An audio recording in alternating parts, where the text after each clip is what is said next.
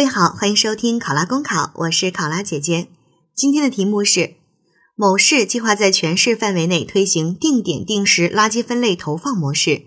你认为可以采取哪些方式向市民进行宣传？这是一道宣传类的题目，宣传的内容是定时定点的垃圾分类投放模式，而宣传的范围呢是在全市范围。在这个题目当中，并没有给你设定一个固定的角色，比如说你是社区的工作人员，或者是你是某个政府单位的工作人员。那这个时候呢，我们就可以假定自己是一个政府机关的工作人员，这样呢，我们就可以采取一些更多的方式来向市民宣传。好，现在考生开始答题，开展广泛深入的宣传发动工作。有利于营造出垃圾分类人人参与的氛围，有利于定时定点垃圾分类投放模式的推行。我认为可以采取多种方式向市民进行宣传。一是开展入户宣传工作，居委会的干事可以利用居民放假的时间，挨家挨户上门做工作，对居民进行定时定点垃圾分类投放的宣传。对于没有按要求投放垃圾的居民，进行耐心劝导。完成好的家庭会奖励厨余垃圾桶。垃圾袋等小奖品。二是，在社区设置宣传设施，设置垃圾分类宣传橱窗或张贴海报，是垃圾分类宣传发动环节的重要一环。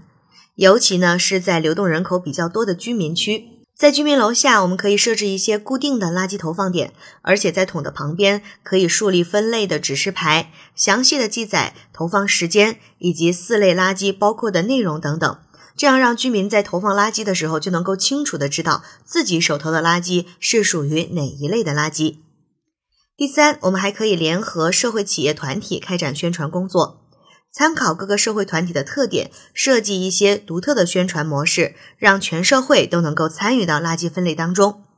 比如说。市城管委就可以连同一些连锁的咖啡店，共同举办垃圾分类的宣传活动。比如，只要顾客掌握垃圾分类的相关知识，或者参与垃圾分类，就可以获得咖啡店的相关奖励等等。第四是，我们可以邀请艺术团体进行宣传，在广场组织一台喜闻乐见的文艺晚会，以垃圾分类的内容为一些题材，自编自演一些鲜活生动的话剧，或者是相声小品。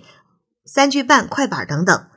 并且可以在现场通过展板宣传、摊位互动等多种形式开展垃圾分类知识的普及和宣传，让市民群众能够更深刻的了解到垃圾分类对于我们日常生活的一些积极的影响。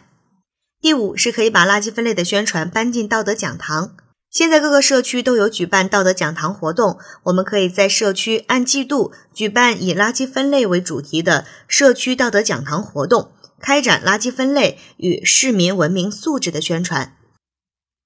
最后，在宣传进行一段时间后，我们也要定期对宣传效果进行回访，以确保垃圾分类投放这样的模式能够真正的深入到我们市民的生活当中。考生答题完毕。想要获取本题思维导图及更多公考信息，欢迎关注“考拉公考”微信公众号。我是考拉姐姐，我们下期再见。